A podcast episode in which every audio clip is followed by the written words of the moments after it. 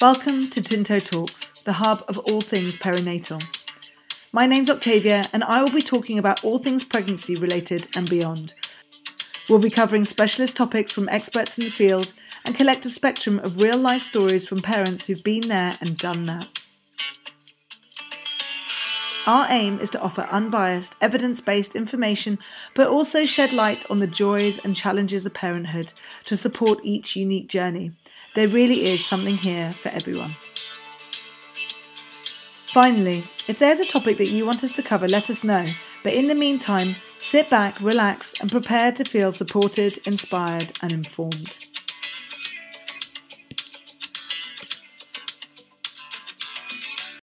We're finally at the end of our birth stories series, following four mothers from just before their births to a few weeks after.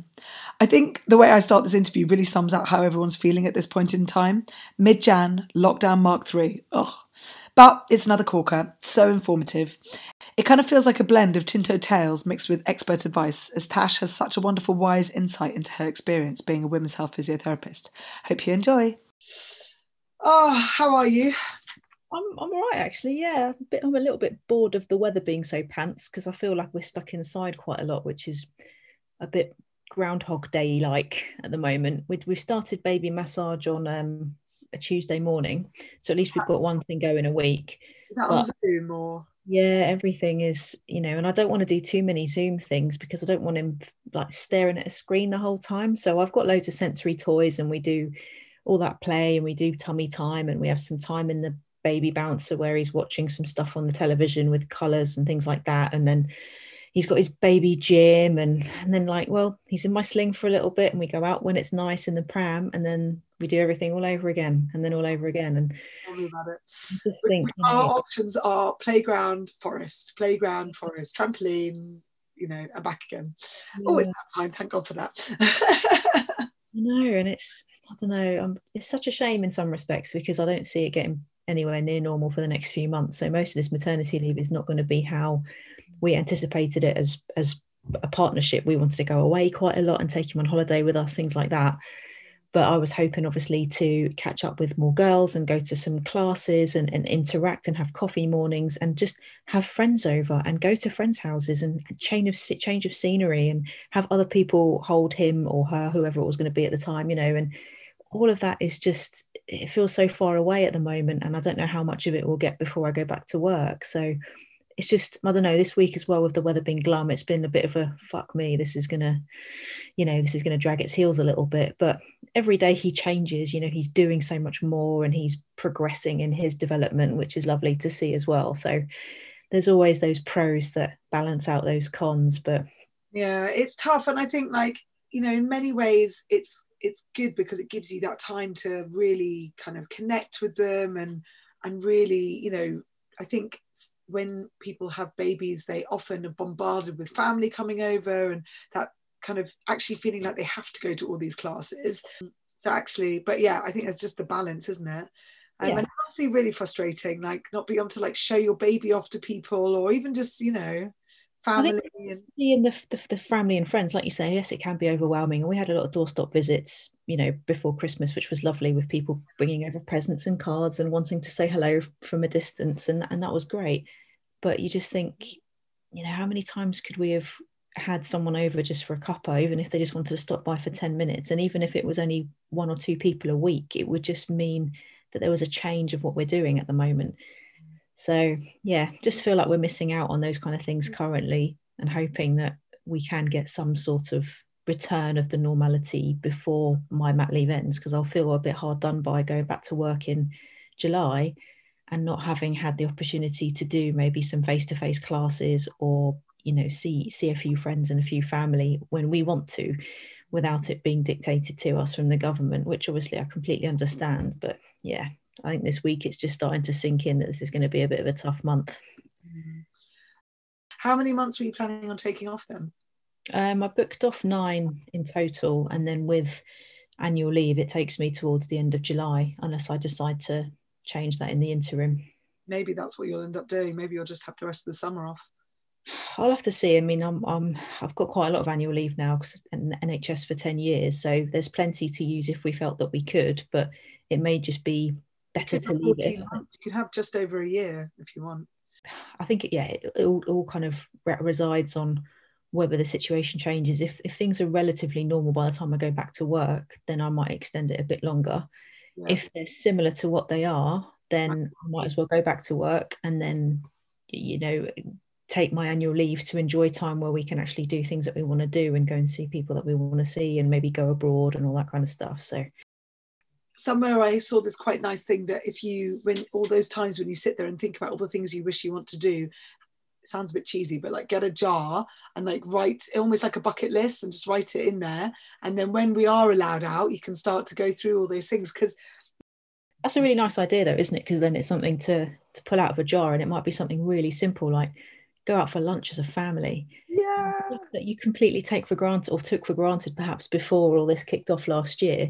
And you just think, oh my God, that would be lovely. You know, we can try our hand at having him with us at a dinner table and all that kind of stuff. So I might start doing that. I definitely, um, especially with the NCT girls chat group going on, you know, everyone's in the same boat at the moment. Like, what else is everyone doing to fill their day? We're sort of stuck in the routine of the same things. And they're just a little bit too young to do that much more you know they're not moving so you kind of have to put them here and put them there and put them there and if Yeah. you want to go out they're in a stationary container whether it's the pram or the sling and Yeah. yeah it's very much they're on you all the time and short-lived attention span for things like the baby gym and the bouncer you know you're lucky if you get 15 20 minutes Yeah. um but yeah i mean hey i'm not the only one in this position i know there's lots and lots of other women who are probably a lot worse off in terms of maybe not having their partners around or having twins and having to deal with it with their you know partners or whatever being away or working a lot. So you know i don't want to sound like a, a moaning myrtle as such but no it has it's been obviously very different to what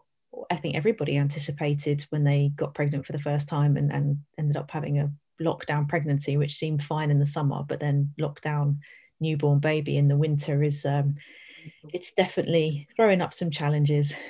well, you still got a lovely smile on your face, so well done. Oh, you know, I, I, I keep having a word with myself always as well. Like, as hard as it might be, you just keep thinking, I'm so lucky he's perfect and we've got everything we need and we've still got our jobs. And, you know, you have to count your blessings and be grateful for what you have.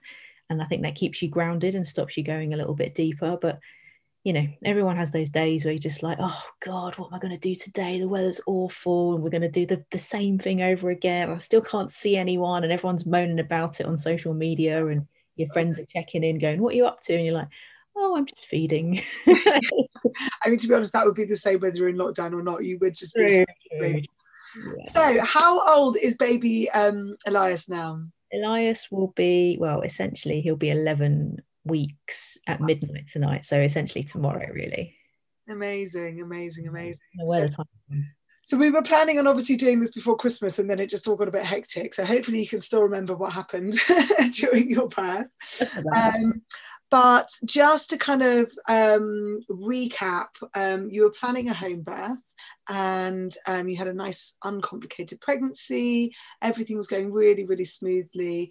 Um, I think you'd got the birthing pool at home by the time we spoke last time, um, and you were just waiting patiently.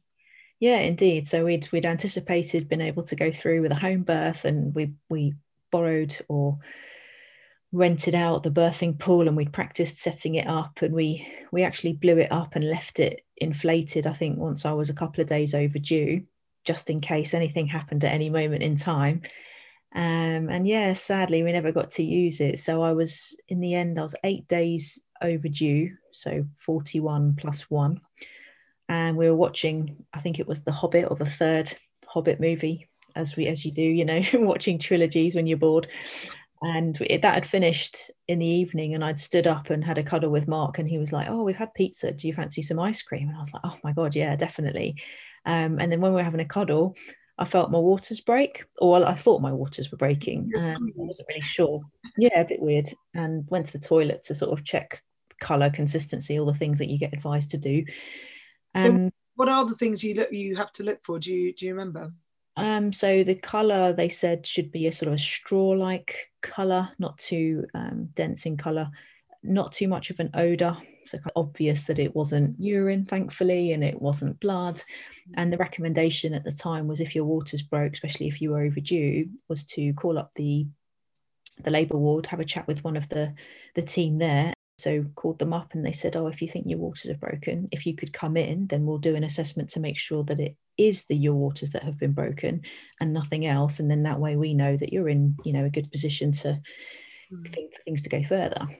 I was actually going when I was going through this. I was quite surprised that they got you in because actually, considering you were planning a home birth, you'd think that they would. I know, obviously, that I'm sure that you know we're in a pandemic and you know they're always very short staffed but you'd think that planning a home birth you would want everything at home and you would th- thought they would might have sent the midwife round to you to check yeah i didn't really think of that at the time i'm not sure whether the you know the midwives would always see me in normal daytime hours and whether it was a case of they were more short staffed of an evening and yeah. seeing women that were already having home births i don't know but it was no hardship it was sort of half past nine ten o'clock so it was very quiet at the hospital and they had the staff to do it so I guess if we lived further away, that might have been another spanner in the works as to whether we did that or not. But Mark dropped me off because unfortunately he wasn't allowed to come to most things at that period of time. And yeah, just had a quick examination with the the midwife and one of her students was with her as well, which was fine by me by this point. Because obviously we all medical people, physios, we know that it's important to be able to see and experience student placements. So they both kind of had a bit of a conversation, did a quick, um, like a speculum almost vaginal exam just to check what was going on. And they said, Oh, yeah, I think you're already a few centimeters dilated and it's all good.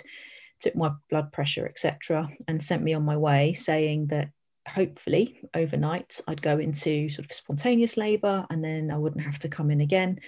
And but if I didn't go into spontaneous labor by 24 hours after my waters broke, which would have been 9 p.m. the following day, then they would have advised me to come back in because the risk of infection then escalates quite highly, um, not just for me, but for baby especially.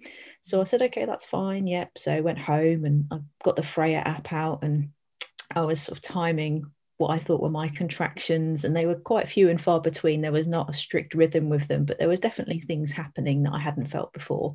And now, uh, now you look back on it, do you think that they were Braxton Hicks? I probably would say so, given what I experienced afterwards. but, but at the time, I was like, "Oh, there's definitely you know tightenings, and maybe that's a better word to use actually." Um, but I slept quite nicely that night, and then the next day woke up thinking, "Oh, this is the day, this is the day," you know. But the contractions had kind of dwindled down a little bit, so I was like, "Right, what can I do?" The weather was quite nice, so I did everything that the book says, as in the book. You know, what can I do to get labour to come on? So I went for a walk. I was sitting on the gym ball doing sort of pelvic tilts and little bounces and all of the stuff. You know, we'd had a curry that night as well to see if that was going to help to egg things on a little bit more. The worst, can I just say, it's the worst thing to do for many reasons because if if you do like the reflux, like you, when you tell us what happened with you, then it's the worst thing as well. If you need to go to the loo, not a great idea either.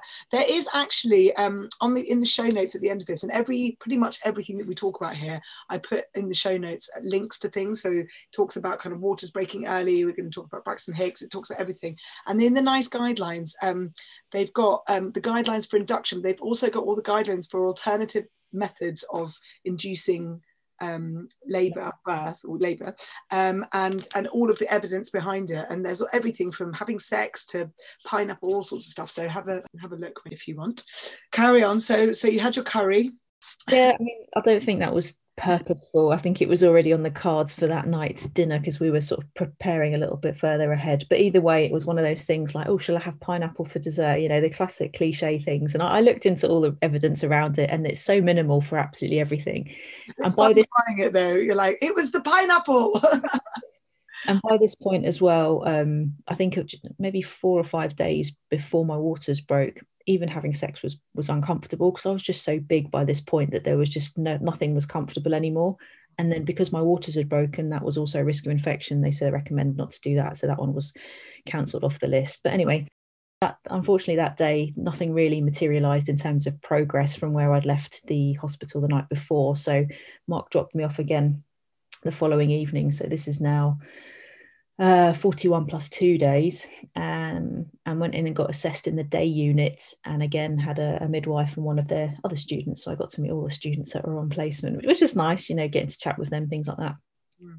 and um, yeah they, they did an assessment on me and said about you know unfortunately because you're you've now not had any amniotic fluid for the best part of 24 hours that's where the risk of infection comes up um, for you and baby. So we're just going to put uh, some straps on your tummy and monitor the baby's heart rate. It should take about 15 minutes. So we they do like a bit of a trace. They kind of watch what's going on. And unfortunately it was quite high. So I, I, didn't know what i was having boy or girl but i'm going to say he because obviously i now know what he is. Um, but his heart rate was quite high for quite a long period of time. So they kept saying oh we're going to keep you just another 15 minutes. We just want to see if it stabilizes and because of that as well they put me on a hartmann's drip to up my fluid intake again because i'd lost my amniotic fluid even though i'd been drinking what i thought was plenty obviously wasn't enough internally to keep my fluid balance and my blood pressure managed. So um, anyway, so I was in the day unit for the best part of an hour, having these monitoring monitoring from the midwife staff, and then they said, you know, it, it's completely up to you. The heart rate has stabilized. Baby's heart rate has stabilized a little bit. You can go home if you want to sleep in your own bed. And again, if nothing happens overnight, then we'd recommend you come in first thing in the morning um, to uh, to kind of get things going, perhaps with an induction, or if you wish, you can just stay here now and we can get going with it this evening. And I spoke to Mark on the phone, and I just sort of we discussed things, and I just said, look, I don't see the point in going home for what would have been maybe eight hours, if that, by the time I'd left and gone and come back again. I might as well stay and get the ball rolling now, and then I know I'm in good hands. And I didn't have any qualms with that by this point. I already kind of knew that the home birth and the pool was going to be out the window. So I said, yes, I'll stay and I'll, I'll have uh, the induction. And because my waters had broken already, it was what they call like level two induction. So I didn't have to have a pessary, it was a, an IV uh, Prostin drip. So before they put that in, you have to go through at the moment your COVID swabs. So can you can we swab your nose and your mouth? And they did it for me. Um, and unfortunately, I gagged so much with the one in the back of my mouth and my tonsils that I threw up my lovely curry dinner um which student nurse yeah student midwife you know it wasn't her fault you're tickling your, your tonsils um, i've done it since and it's horrible to do it on yourself let alone someone else doing it on you but sadly yeah sadly lost my dinner so the start to the evening perhaps wasn't the best when they say you need to fuel up uh, for your labor you know all that kind of stuff but anyway i felt okay after that and the the prostin was IV infused, and it really didn't take very long for the contractions to start. And by which point I'd called Mark and said, Can you bring my overnight bag? Because I'm going to stay in, etc. And again, sadly, he wasn't allowed anywhere near the day unit because it was only um, the women in that particular uh, department. So he had to drop it off at the door, and one of the nursing staff or the midwives went to get my bag and, and brought it back to me. By which point it felt like it was about midnight or something. It was getting quite late. How did you feel about being on your own? Um, I think because the contractions were ramping up so much, I didn't mind so much. And because they said I wasn't massively dilated, I wasn't fearful that Mark was going to miss out at all. I don't know. I had kind of an intrinsic feeling that this was going to be a little bit longer than yeah. than just a few hours. So that was actually kind of. Like, were you on your own in a room, or was someone with you? So once I'd had the infusion put in, and then they'd taken me off the Hartmann's and taken me off the drip, um, they'd moved me into a bay where I was one of four, and there were three other ladies in there also going through the motions of having been induced in the day unit. Um, so we were all taking it in turns to have our moments of moaning and groaning, and everyone had their curtains pulled. Obviously, it's not not embarrassing, but you just kind of want that sense of privacy where you can't have your partners there and and whatnot. So yeah, by this point, I'd moved into that room probably about half past twelve, midnight wise, um, and I thought oh, I need to try and get some rest because these are getting quite uncomfortable. And obviously, I didn't have any energy by this point. I'd had all that day as well of walking and bouncing and everything else. So I tried to get some sleep, but man, those contractions, having got that induction, were just something else. So I was buzzing the bells, like, have you got any pain relief? I need to take something. Like these are really, really, really, really sore, which made me think the day before that they were only Braxton Hicks. Because reality kicks in. Yeah. I remember when I was pregnant. So when I was in labour with Azalea, I was texting my friends on the first day, being like, "This is like four out of ten. This is nothing. Like this is totally manageable." And then like you know, a day later, I was like, oh my God, okay, I can't even stand up or kneel or walk or go anywhere. I was like, wow. Um, so mm. did you, were you using any techniques to kind of mon- manage your pain before, uh, before that point? Like, were you breathing? Were you, you know, counting? Were you going to your happy place? Like, what were you doing? like, panicking. No, yeah. I, was, I was trying to utilize a little bit of the hypnobirthing. So, trying to concentrate on deep breathing. I was also trying to get myself into positions that I felt were more comfortable, which in some respects is all good in hindsight because you know what you should be doing. But in reality, it really depends on how you feel at that moment in time. Um, and I had a hospital chair and a bed to pick from in terms of equipment that I could position myself on. And I started on the bed and actually found that I was more comfortable in sitting. So I mm. ended up sitting in the chair so I could be more upright, which helped with my breathing. And also I could grip the arms of the chair, which really helped. um, Nails breaking into the word. I don't recall now trying to get myself to a happy place. I think I was a little bit too consumed by how uncomfortable things were and how fast the contractions were coming. You know, you'd have two or three minutes what felt like really severe pain and then almost it, it, felt like no time at all before they came again you know that reprieve was really short lived um, before you had the um, injection the, the, iv did they talk to you about did they offer you an epidural?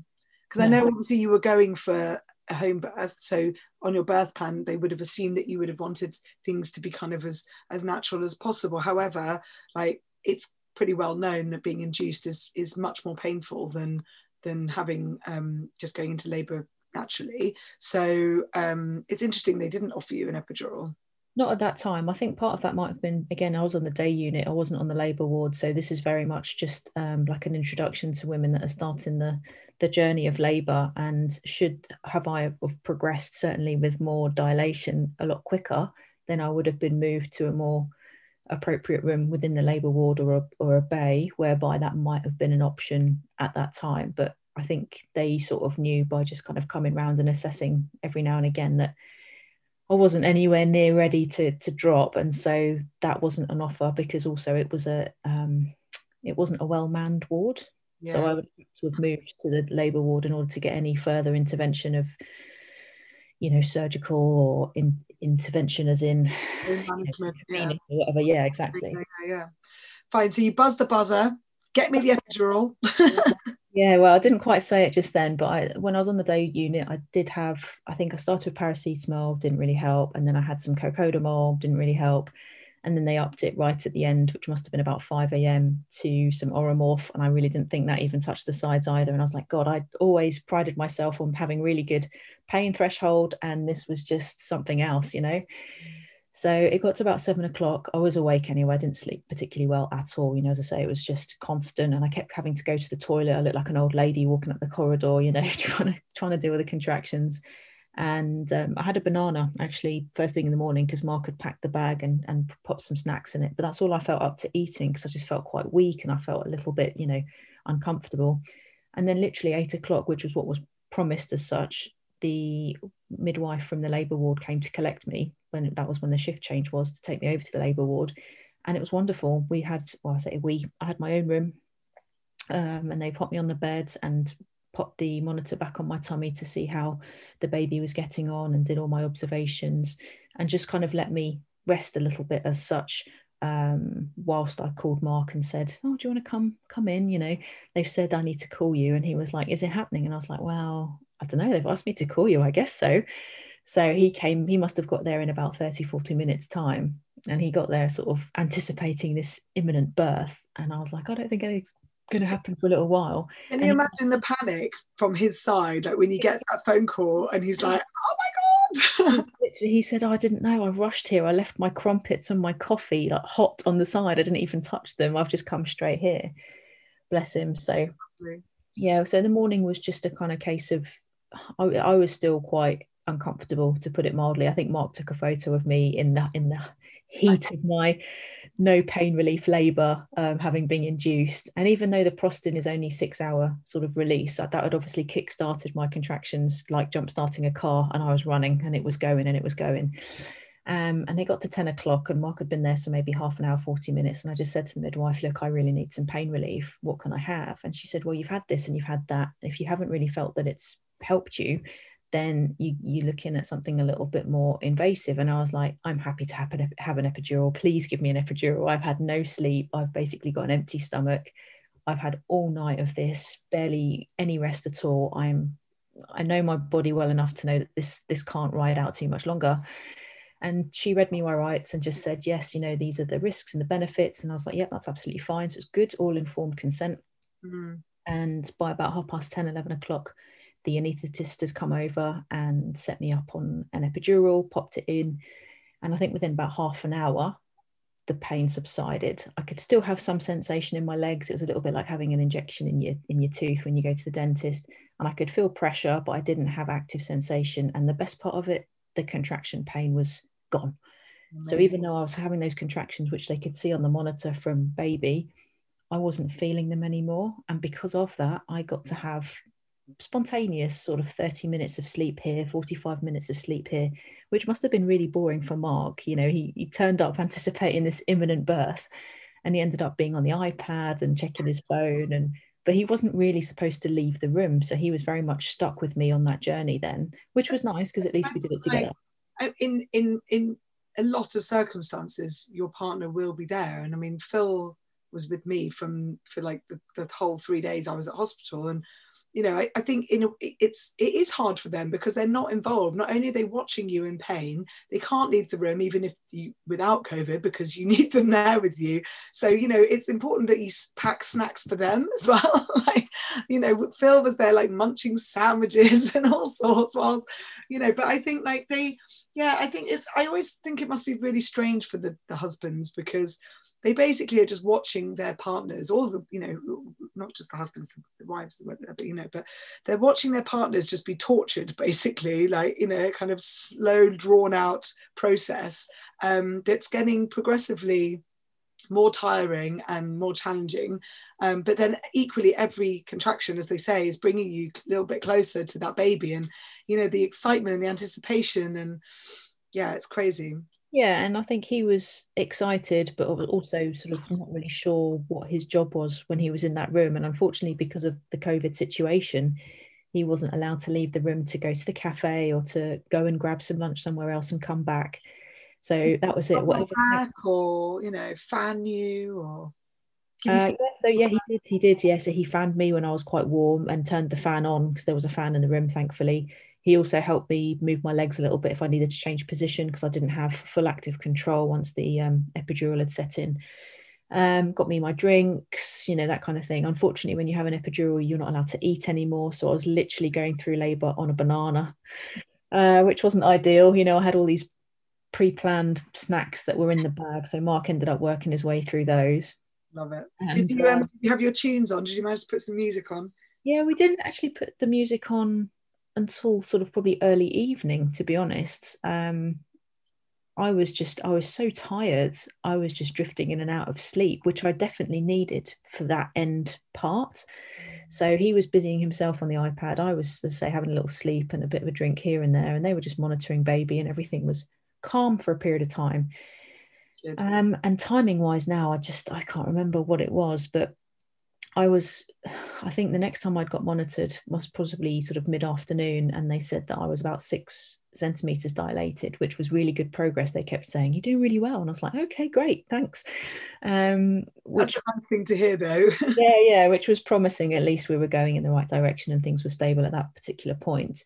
Um, and then at that point they were like right okay well you know you're six centimeters you've not had any um, additional help apart from obviously the epidural for pain relief we might offer you the um, synthetic oxytocin, which is like the level three um, induction, just to help speed things up because you've now obviously been in labour over 12 hours and your waters have broken 36 hours ago. So all of these things are accumulating risks that can turn a bit nasty when baby comes along. And I was like, yeah, absolutely fine. So they, again, it's an IV thing. And I already had my cannula in from the uh, the first lot of uh, bits and pieces I had the day before, so the Hartmann's and stuff, and I had Hartmann's on as well. So it's like, yeah, just add it to the mix, just keep yeah. pumping through. Give me anything and everything. yeah, whatever it was. So they popped that in, and the great thing was having the epidural, I wasn't able to feel the severity of the contractions pick up. So even though I'd had that next level of induction, I was just going with it. You know, I was able to sleep. Lots of people describe the thing going the the the reading going off the scale I could see the monitor from where I was lying, but I could still feel contractions, but without the pain. So I could feel the tightening and then it would go. Um, and nothing got to the point of uncomfortable to the point where I needed to keep using the PCA, so that the epidural um, control. Fast forward to about eight, nine o'clock. I think it was about nine o'clock, and the um, they sort of did another assessment. They were like, "Well, you know, dilating nicely and contractions are coming along." Can you stop using the the PCA? I want you to wean down off whatever the epidural you've got in your system at the moment, and we're going to start to push. But you're going to be able to push better when you have at least a sensation of those contractions. And I was like, yeah, that's fine. So I think it was about ten o'clock that I started to push, um, with the help of the midwives in terms of talking me through how not how long to push for, but how to do it properly. Because it's very much for anyone that hasn't had a baby yet. It's very much like going to the toilet and passing a stool, isn't it? You, you're pushing away from all the other stuff that you'd normally do, which is kind of a mm. strange sensation when you've got your legs akimbo in a room full of people. But it was it was really encouraging, and she was able to sort of observe at the time of me pushing what was happening to some extent with the birth canal. So, and what position were you in? So I had a few different positions at this point. I had sort of like a I couldn't get off the bed obviously because my legs were not my own because of the epidural but they could adjust the bed into almost a high sitting position with my legs apart, which was perfect because then obviously you've got that gravity assisted position. So I did that for a period of time and then had a bit of rest, maybe half an hour later. And then I tried a little bit more in a side lying position as well. But again, one leg had to be up in a stirrup so they could keep observation. That's interesting. I, don't, I haven't heard many people doing side lying. Why did you choose that? Was it just because of comfort or did they advise that? Yeah, so I found that even though I couldn't feel my legs, my bum was feeling quite numb because I'd been on the bed since nine, eight, eight o'clock, nine o'clock that morning. This was 9 p.m. So 12 hours is, even though they were sort of, Mark was helping the midwives roll me onto my side for various parts of the day, it's a long time to not be on your feet and up and about.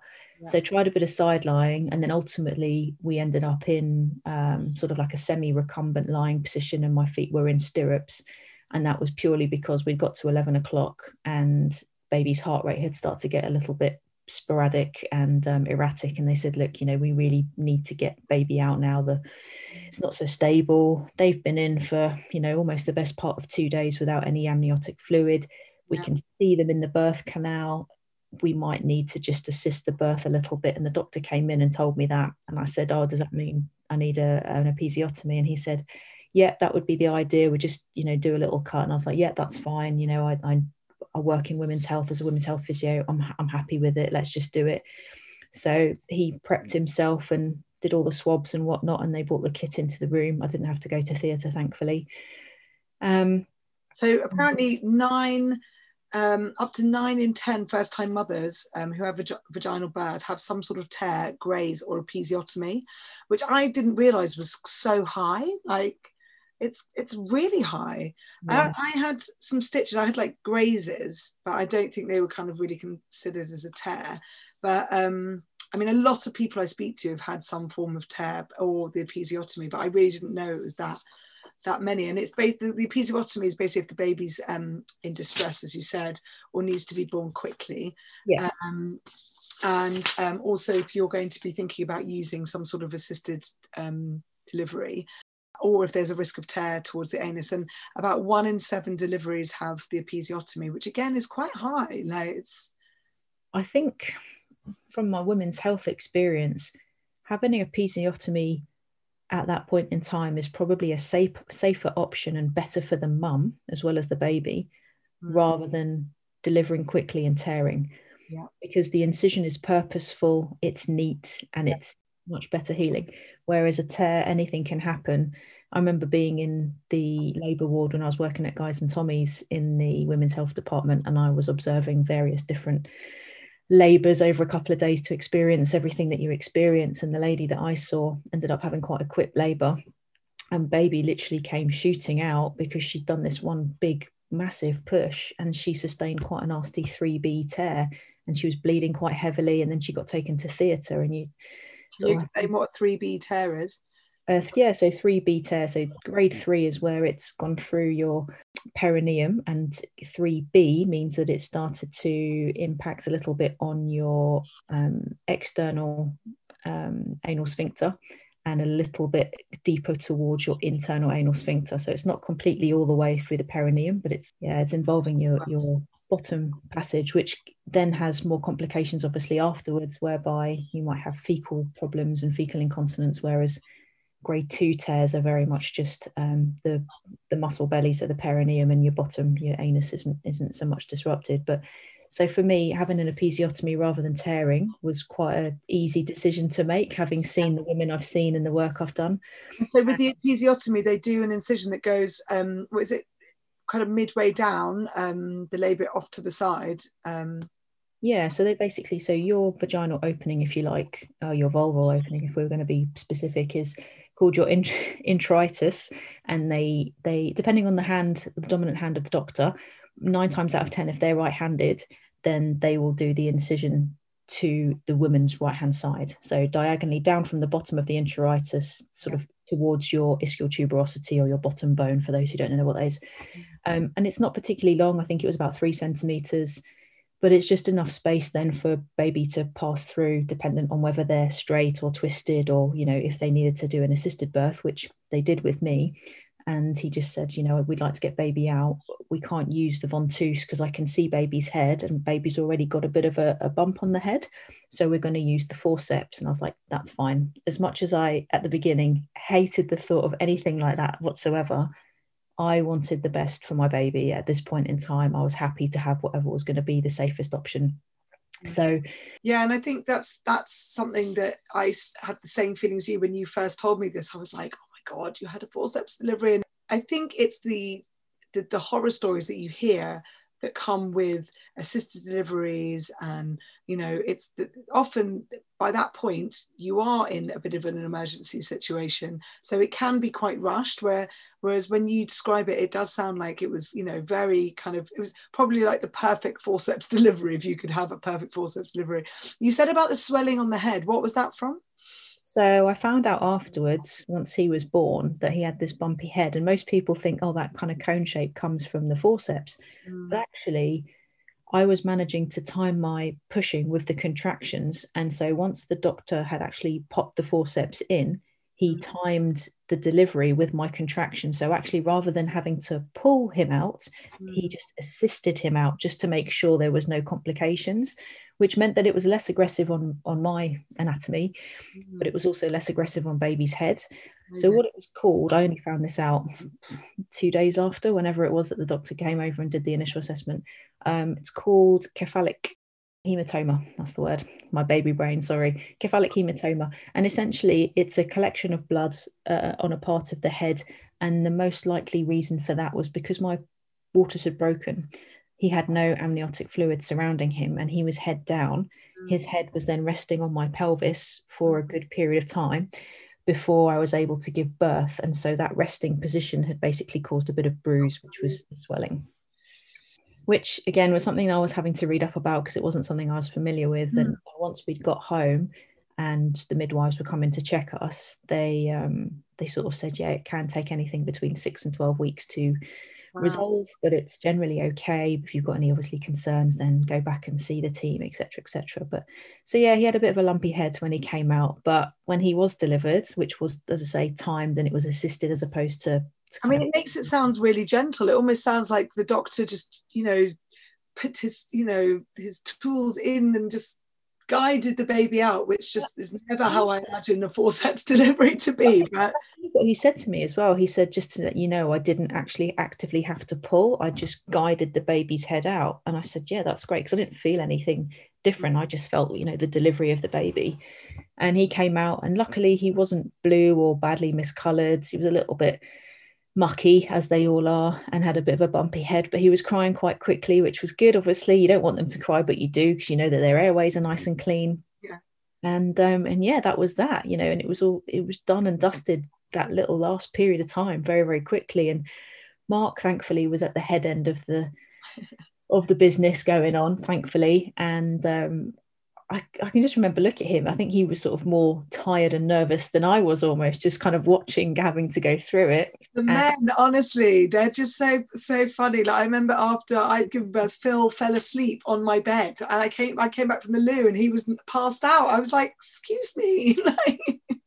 Yeah, well, later later that night. Um, so what? So after he was born, we had a bit of skin to skin, which was lovely, and that was part of my birth plan. One of the only parts I think I managed to actually tick off the list, and we actually managed to do a little bit of cord clamping, uh, delayed cord clamping. Sorry, so we waited for the cord to go white, which actually didn't take longer than about a minute. But they didn't want to delay things too much longer because he was overdue and he was um, uh, sort of without the amniotic fluid for such a long time, they had the pediatrician come in and do a full assessment of him as well. Mm. So Mark staunchly did not want to cut the cord. He's not someone who likes the blood and the guts and the gore, but everything was happening quite quickly and the midwife kind of had the baby in her arms sort of leaning on me essentially and uh, the doctor was like right here's the here's the kind of the scissors to mark and he was like oh oh no I, I don't want to cut it and he was like just just make sure you don't cut the wrong thing you know jokingly because we'd found out it was a boy because they'd hold up and he actually cut the cord in the end which is something that he didn't want to do but i think it was just that momentary happening of, of everything going on in the room. So he cut the cord baby got checked by the pediatrician and they wanted to take him off to fit him with a cannula and do prophylactic antibiotics just in case there were any risks of infection. So they took him out of the room?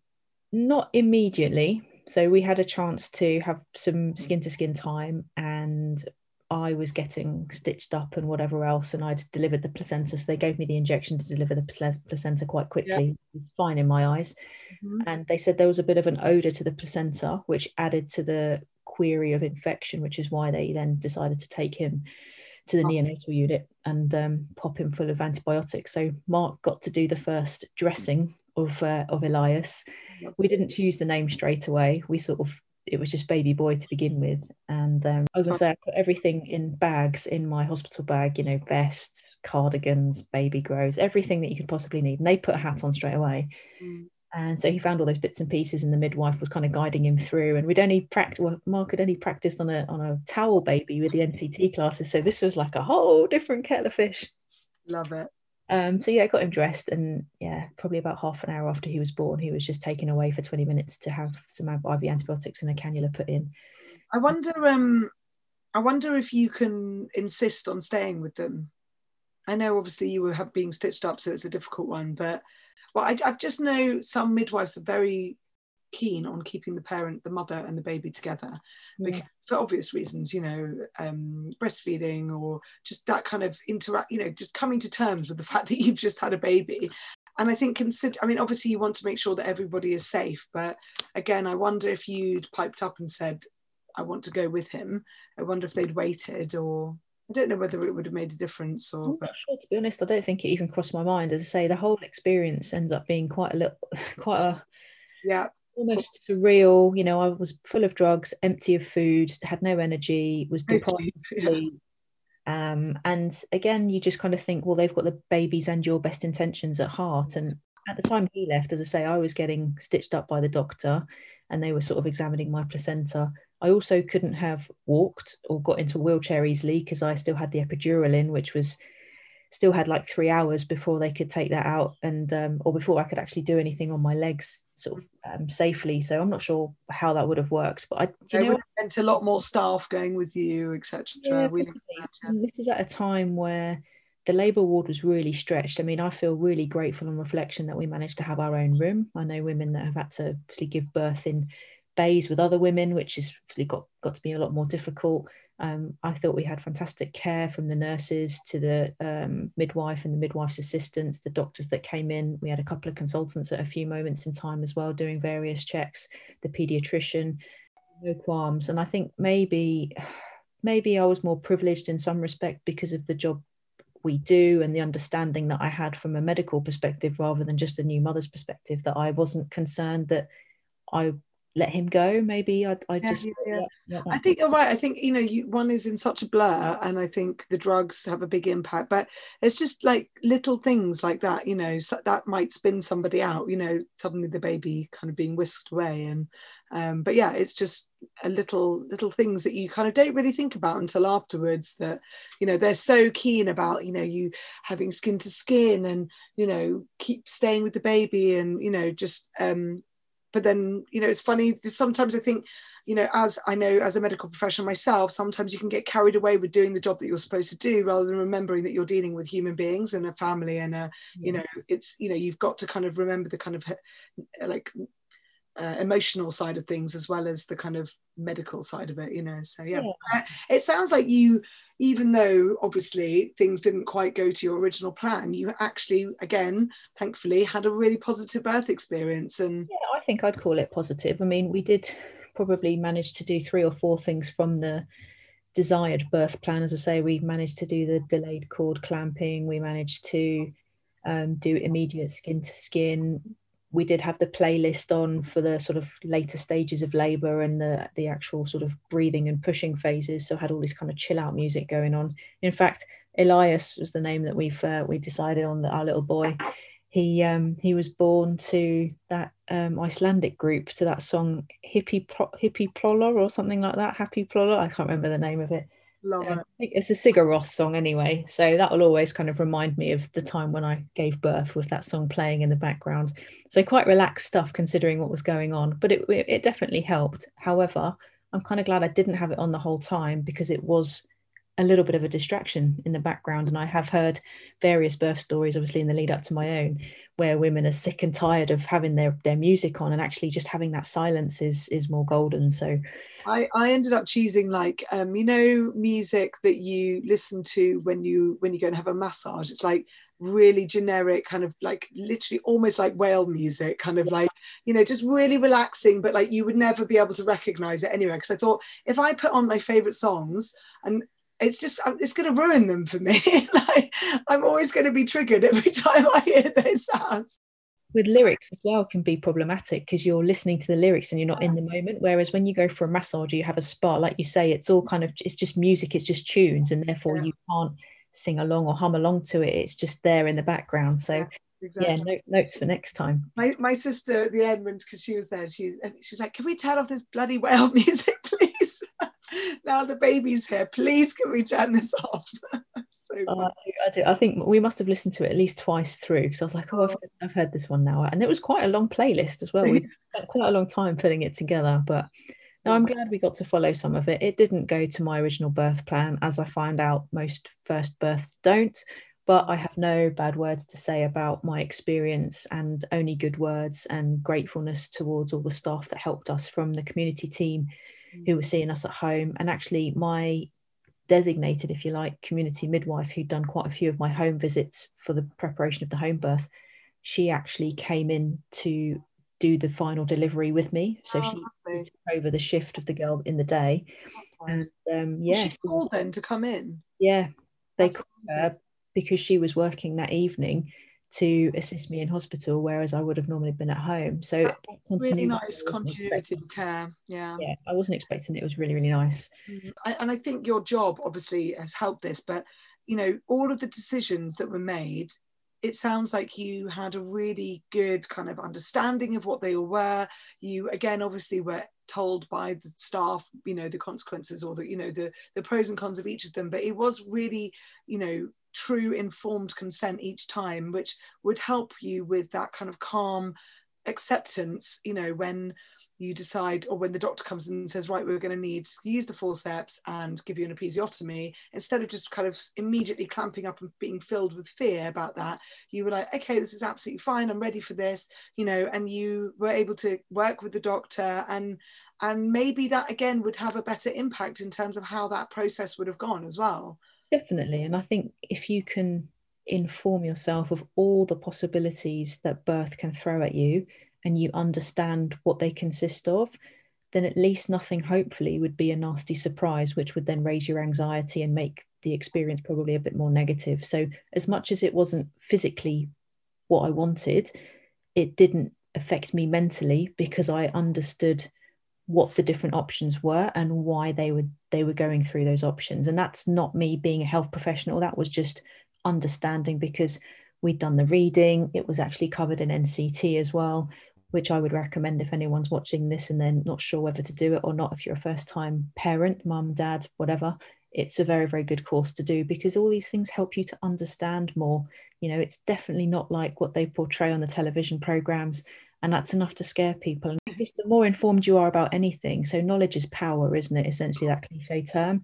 But if you if you know more then you'll be more confident more calm and that can only lead to a better experience when it comes to your birth which hopefully then means without having that negativity that you're more likely to be positive and that emanate through to your baby when you're breastfeeding and you're having that time with them that calm and also for potential future births as well. Because i've got people you know friends and colleagues from the past who had quite traumatic first births and they've stopped there. They haven't wanted any more children because of that. That is so sad. That is just so so sad. A that you know people are, are, are allowed to continue with trauma like that for so long without support but also the idea of stopping making the family that you want to have just because of the fear of something that you know could be a lot better and and doesn't have to be like that. And you do have options. And obviously everybody would prefer to have you know the so-called natural vaginal birth without intervention you know that goes really smoothly. But if it doesn't go like that a it doesn't have to it doesn't have to be like that next time. B if you really want to you can have an elective cesarean. You but you can have an epidural at least from the beginning you know like you do have options. And yeah i think it's so important to address your trauma if you if you if you do feel traumatized by your birth because well just like you would with any trauma you know like you it's the more you kind of face up to it and deal with it the the better you the more you can move on and the less it should affect you. Yeah definitely. I mean there's only so much preparation you can do. Some people will know absolutely everything and still have a traumatic birth. Unfortunately that's just the way that life is. But like you say it's really important to try and recognize the difference perhaps between baby blues and ptsd you know post traumatic stress um, disorder, you've actually had a really stressful event in your life, and if it's dictating how you feel and how you act and how you are as a mother and a wife or a partner or whatever, then it's important that you know that there are places that you can go or people that you can speak to to help you get over it. Because I can't think of anything harder. I mean, being a new new first time mum is hard enough on its own, let alone having any additional mental health issues attached to it and and kind of reliving that trauma on a regular basis. So, how has your recovery been? Recovery, thankfully, has been quite good. So, having had the episiotomy meant that I had cuts and then some stitches. So, normal soft tissue healing around about six weeks before that starts to feel more comfortable and everything else. And actually, it didn't feel too sore. Um, I was only really more aware of it if my legs were apart a little bit, if I was sort of getting in and out of a chair, um, or I was in the shower and I was kind of having a bit of a wash. So, I was quite pleased with that. What about going to the loo? Yeah, so going to the loo, thankfully, I never had an issue with um, passing urine. I didn't have any stinging or anything like that, so I wasn't needing to do the kind of the jugs of warm water or anything like that. I did have a lot of bleeding, so the lochia um, following birth, so constantly changing pads, and unfortunately, having a fresh wound and then bleeding a lot and wearing a pad all the time or wearing pants all the time meant that it wasn't getting much air to it. And i think that generally just delays things just a little bit not not in a big way but enough that it always felt a little bit damp down there no matter how clean and tidy that you kept things. You also used ice pads didn't you? Yeah so i used i was freezing some of the um the thick sort of maternity pads putting them in the freezer um, and then using those because it just provided that little bit of gentle relief what else? There's actually quite a lot of evidence behind that having a big effect on pain, which again I've got that in the in the show notes.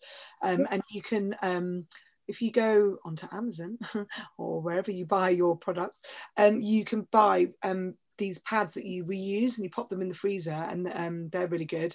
And there's also this spray um, that is by, um, it's called uh, Spritz for Bits, which is by this midwife um, and it's amazing. I, bought it for my friend recently, and she raved about it. It's got witch hazel in it, I think, and like all these natural essences yeah. in the water that basically just kind of have natural antibacterial um, kind of products in them, and just help keep it clean and help it healing. And you obviously want to be looking out for signs of infection, um, like yeah. smell, oozing, all those sorts of things, red hot feeling unwell. Yeah, absolutely. I mean, don't forget as well, even without the um, the episiotomy, that whole area is going to be a bit swollen and a bit sore. So that's why the ice works so well because ice really helps with that initial swelling. And the spritz for bits I did buy and I did use mm-hmm. spraying that on my pads as well. Yeah. Try and sort of promote that extra healing downstairs because it's an area that is just so sensitive, isn't it? So you were trying to do everything that you could. But I think the third thing for me, which was the most problematic, more so than my um, my episiotomy was I ended up having some hemorrhoids, which I know is really, really common post birth, post vaginal birth. Mm-hmm. Um, you know, having pushed for quite a period of time and not really knowing how hard I was pushing because I had the epidural, probably yeah. led led to maybe more or more severity of them um, than I would have had previous. But that was more uncomfortable for me because I found it really uncomfortable to sit down around my back passage. I found it even uncomfortable passing urine just because everything kind of relaxes and your pelvic floor relaxes when you do that. So part of the reason to use the frozen pads and everything else wasn't just for the episiotomy and the vaginal reason, uh, region, it was also for the back passage. And it wasn't until I was really struggling to walk, you know, it was really, I looked like an old lady leaning forwards because anything when my bum cheeks were clenched together was causing quite a lot of discomfort. Mm. And I found I was constipated as well, which didn't help, having had obviously new trauma to the area, plus all the medication to clog you up. And then the fear of going to the toilet is real. So I was really glad. I think it was seven or 10 days when the midwife came for the second home visit following the birth.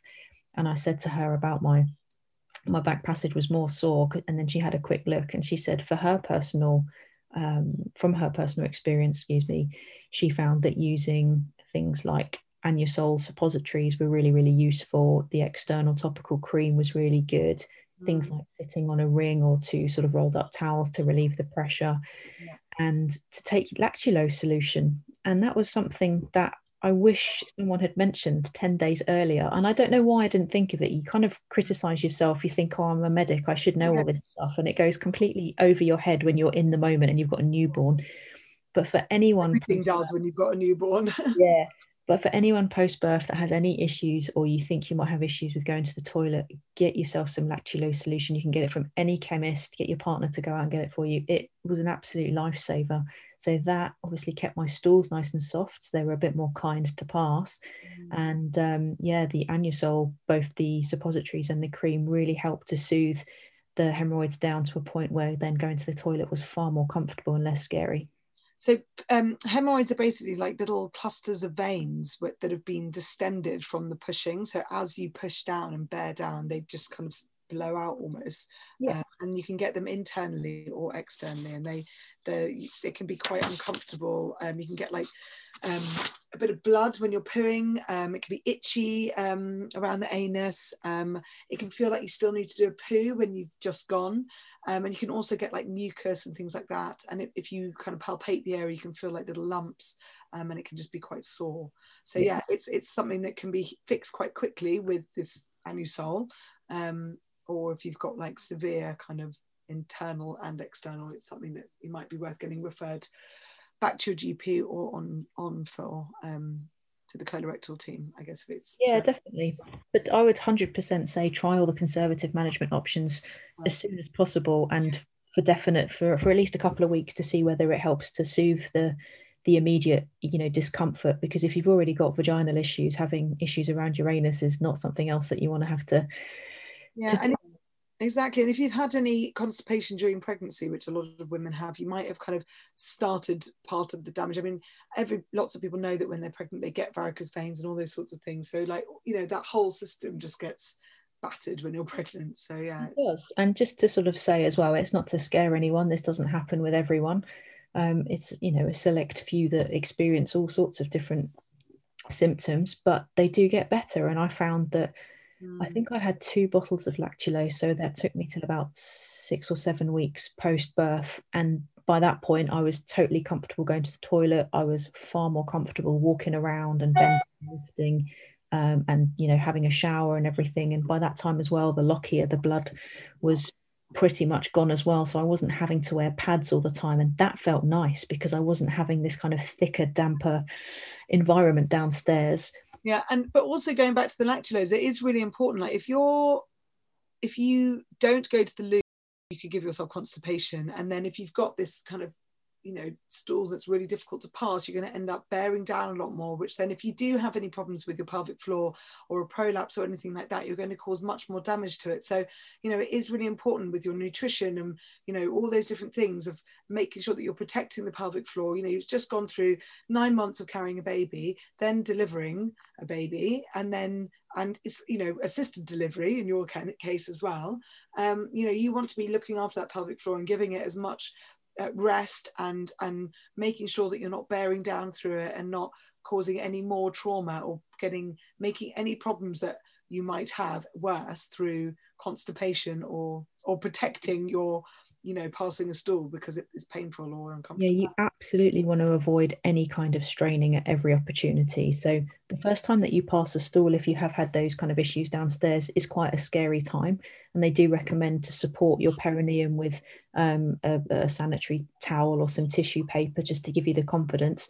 But it is important to open your bowels like you say. If you don't and you let yourself kind of get more and more constipated it's a bigger more horrible stool to pass whenever that time comes. And lactulose is designed obviously to soften the stool. And you can still help that with you know nutrition. You can have you know good gut health things like probiotic yogurts and having some roughage as well to help the transition. So things like flaxseed or or nuts in your diet and making sure you've got good fiber as well. So fresh fruit and vegetables will also help as well. But I think sometimes with all these medicalizations, you could be as good as gold with the nutrition and you're still going to have some of those symptoms. So these this is just something else that can just assist with that quite nicely. Well. And what about feeding? How did you feed Elias? How how did that go? Yeah, he was pretty good actually. So when we were in the hospital, the first evening, he must have been about two hours, three hours old, perhaps. And I had one of the midwife assistants come in. It must have been about 2 a.m. by this point because he was born just before midnight. And she was a sort of a lactation specialist in her role, essentially.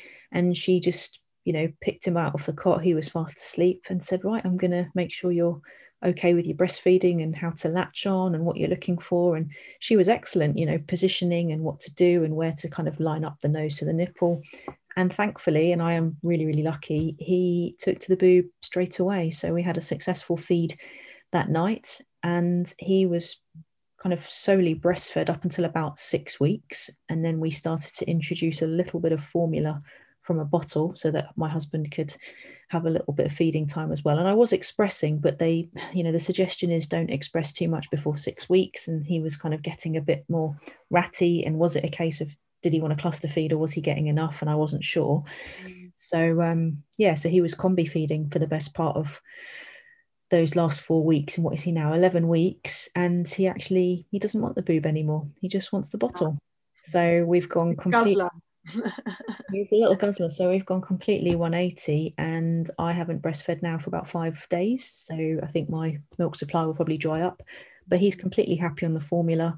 And as much as there's a little part of me that's like, oh, it's such a shame he doesn't want me, actually, it's fine. You know, it's the old cliche of breast is best. It's actually fed is best. Whatever they're having is going to be better than them not having it at all. Mm-hmm. Um, you know, and I'm happy that he he had it to start with. He's had the colostrum. He's got some of my immunity in that initial breast milk, and it's his decision, not mine. Did you take probiotics because you both ended up on antibiotics, didn't you? Uh, yeah, so I had IV. I had one lot of IV antibiotics. He had three. Um, no, I didn't. I didn't have any additional probiotics um, at home. No, I don't. I don't know a huge amount about it, but um, just obviously, you know, from a kind of gut point of view, especially for the babies as well, you know, stripping their gut pretty early on with, with the antibiotics, it's it's kind of just replenishing that. It's I guess something you would probably speak to a nutritionist about.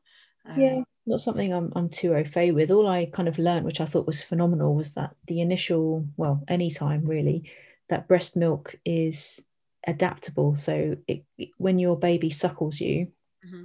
and the saliva is on your on your um, boob, essentially, your body then will pick up information from that saliva and deliver what the baby needs. So if the baby needs a bit more, it'll fatten it up a bit. If there is an immune issue, then it will pass on more antibodies. So almost every feed, essentially, your breast milk could be very, very different. Um, so I kind of just rested on my laurels and was like, well, whatever he needs, hopefully I'm providing. Amazing. And what about like so obviously you're now quite far down the line. What about like um the scar? Like have you done any scar massage on your episiotomy? Yeah, so um, anyone that's watching, I would highly recommend after six weeks to go and get something called a, a mummy MOT or a postnatal check. And this is different to the postnatal check that you get at six to eight weeks with your general practitioner or your GP. Um, that's quite quick. It's not thorough. It's not specific. It's not done by a, a pelvic expert. So I went to go and see one of my friends and old colleagues uh, not too far away. And um, she did a full postnatal check on me, and that involved a half an hour conversation on the telephone to understand my birth, so what happened, and she just got some general subjective history. And then an hour face to face, completely COVID secure, you know, lots of PPE, every possible health and safety box ticked. And she did a vaginal exam. She also checked my anus because I was talking about the hemorrhoids with her. She checked for diastasis recti or the separation between your tummy muscles.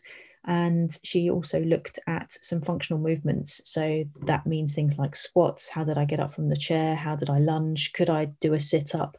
You know, things that I'm hoping to go back to. She was looking at to give me an idea of where you're at. Much longer I would have to maybe go before I could start returning to them. It was very thorough, um, really, really informative. Even though being a pelvic health physio myself, I knew a lot of stuff. You can't see your own inside, you can't feel your own insides. Um, and it's really important, I think, to have somebody else do it for you so you kind of lose that issue of, of trusting yourself and you've got a very objective view. And it was excellent after I'd been seen. She emailed me a summary of what the findings were and suggestions of what sort of pelvic floor exercises I should be doing. So the fast and the slow twitch, how many and how long for, and which positions to do them in she recommended because of the type of birth that I should wait to do high impact and running until at least 12 weeks postnatal.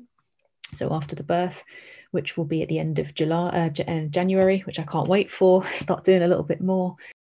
Did she but give that, you kind of like some tests to do before you, you know, do you have drink a certain amount of water, do some star jumps, see how that feels, you know? yeah, not so much the drinking, but she started me off on a on a set pelvic floor exercise program and said you you want to be progressing to be able to do 10 second holds at least five um, times in standing with your legs apart and then trying to encompass that with your squats and with your bodyweight exercises before you even think about going back to running. So there was a bit of guidance as to what to do for the future.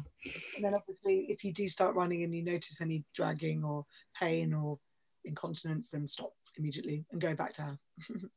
yeah. So anytime, you know, something that I've been looking into this return to running, I'm going to do the couch to 5K rather than start uh, just running. I just want to see what my body can do. And obviously, that adjustment isn't just to do with my pelvic floor, it's to do with my general strength, my cardiovascular fitness, my mentality. So I'd highly recommend the couch to 5K for anyone that's going to start off because it's been more than eight months, I think, since I've ran. I think I, I last run I did was just before 20 weeks. It's been a very, very, very long time, and my body's changed massively in that time, and I can't expect it to just pick up from where it left off. And so it's important that you don't feel bad for starting a lot lower to build yourself up. It's only going to be good in the long run. I was going to say, if you did experience any kind of um, leaking or incontinence issues or dragging heaviness or pain during those activities that you'd started doing, mm-hmm. then the idea would be to kind of drop it down to a level where you weren't experiencing those symptoms and staying at that level for a bit longer to see if your body just starts to gain that strength and then adapts to being able to do a bit longer again. So rather than kind of stopping absolutely everything and going, that's it, I can't do it, just bring it mm. down to a level where you can. So if you were walking, I don't know, doing a 30 second walk and a 30 second run, and then you stepped it up to 45 seconds running and you felt pain, then you'd bring it back down maybe to 30 and just do that for another week or so and then reassess again. So you're kind of you're not just kind of going up and coming down. We're trying to kind of keep on a on a level playing field. Giving your body the time to adapt and, and You know, and I come from a reasonable, fit, healthy background. You know, I've prided myself on always being quite um, fit and strong. I've always exercised. I um, look after what I eat and it's surprising how much weaker you are all over, not just your arms and your legs and your abdominal muscles, but your pelvic floor and your general tiredness. You know, everything changes. So there may be a very, very small percentage of elite sportswomen who get back to elite sport very quickly, um, but they are a very much a minority in the average Joe. and they're also like with a specialist team with nutritionists, yeah. you know, like they are literally like, you know, being guided through every single step of the way to kind of get yeah. them back there. So you know, they're yeah, it's it's it's different kettle of fish. But the as well as trying not to rush back. You know, listen to your body, and yeah. you know, for me, having that mummy MOT was really important because it's put the reins on me. I feel now that I could probably go out and start couch to 5k. I could have done after Christmas, but I mm. haven't because I've been advised not to. And I mm. think that's quite important. If someone in their professional expertise is suggesting from an examination that you need to give it X amount of time and then work your way into it, it makes you adhere a lot more to it and then therefore there's less risk of you having any complications later down the line yeah and i think like you know rest is one of the biggest things that your body needs after after giving birth and i think you know in normal healing times like 12 weeks really isn't that long and you know you've you've gone gone past the inflammation then your natural healing then you're kind of started remodeling all that sort of stuff. And yeah. you know you've got to and then you've got to start to build the strength. And that will come naturally as you say from your day-to-day activity. Even just the ba- growth of your baby is going to be adding a natural load to your to your everyday tasks. So as elias gets bigger you know he's now nearly three months old which is crazy. Mm-hmm. um you know um that's going to be especially boys um, it's a massive generalization but they tend to be chunkier you know and like you you know you you're picking up a bigger baby. Like at the beginning they're you know a few kilograms and then you know they go up a lot more. So yeah i think yeah. Yeah. He's he's well, I think the last time I weighed him was over a week ago and he was 13 pounds four. So I've no doubt he's now hit the stone mark, you know, over 14 pounds.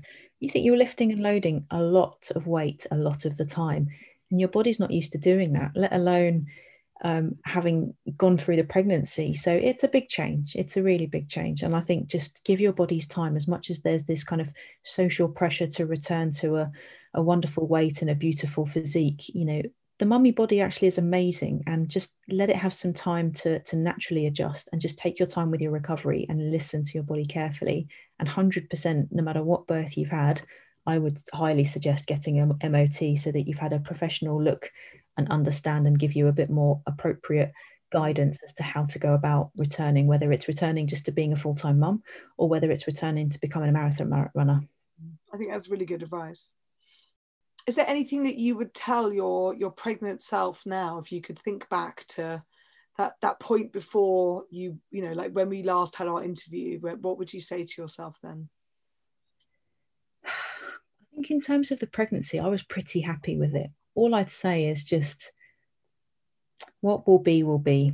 Have a birth plan because it's a really nice thing to follow if things do go accordingly. And it's also really nice if your partner knows what that plan is. So if you're incapable of suggesting what's on that plan because you're on another planet, which I know happens as well, then you've got someone else who knows what you want and you've discussed it together. So definitely I would have a I'd still do the birth plan um, and yeah just be open-minded to to what could happen. I don't think it was too different to this time. And i do think you know hopefully second time round i'll feel a little bit more relaxed about everything even more so than i was this time. And it certainly helps to have a chilled out husband. You know everything was quite quite gentle on that front which definitely helps. But i love that you're already talking about number two well, no, that, is, that is a really good sign first couple of weeks, I was like, I can't even think about anything else. Like, oh my God. And then I don't know, you just kind of turn this corner and you appreciate, yes, it is difficult. It's time consuming, it's challenging, it's lack of sleep. It's a very, very different routine, but it's absolutely amazing, wonderful. And you just think, well, yeah, some people only want one. Um, and some people want five or six. It's the most brilliant thing that you can ever do. And I I'm so glad I've joined the Mummy Club. I really am. It's taken me a long time. I'm definitely one of the last of all my different groups of friends. Um, but I have no regrets. You know, my life has done a lot of box ticking prior to getting pregnant and having Elias. And I think actually for me, I'd, I'd love to have number two. It's a discussion to have with the husband at a later stage. But I think I'd love I'd love him to have a little brother or a little sister at some point in the future before I get too old. yeah it you know what? It's the best thing ever like my two are kind of at an age where you know they give each other little kisses before they go to bed and cuddles and they're just in the morning azalea's always like can i go and see Gigi and you can just hear them giggling next door. It's the best like it's so mm-hmm. lovely. Obviously they kind of kill each other at the same time but most yeah, of the time lovely together. Really lovely Oh, babe, thank you so much for coming on and telling us your story. I think it's a lovely story, you know, even though again, like we said, it wasn't anything like your birth plan was. It's um lovely smile on your face the whole way through telling it, which is great. And um, yeah, you got a gorgeous boy at the end of it. So well done. Yeah, you know, like the whole birth was easier than dealing with COVID, I have to say. no, and you know what you said at the beginning, yeah, it's a really challenging time. And I think you've got to kind of just take what you can to keep yourself you know happy and try and make your days varied. And i think what you actually said about the gratitude is it's you know it's a really big thing. I think mindfulness and gratitude are really big at the moment because everybody is digging deep to just you know try and get through this. And yeah. i think you're absolutely right. If you kind of sit back and just think you know what? God we are so lucky.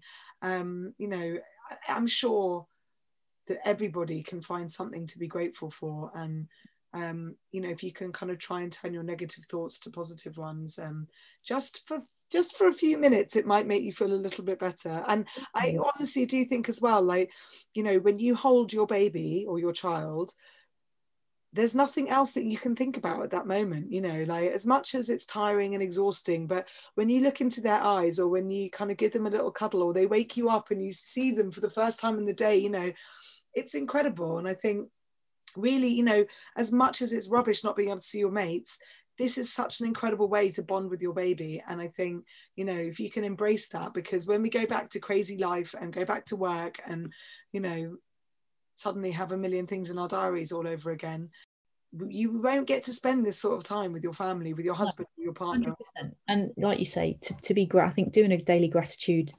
anytime forever is always a nice way to start the day. You know what are you grateful for today? And i used to say it to myself i look like a random lady in the car when i was driving to work.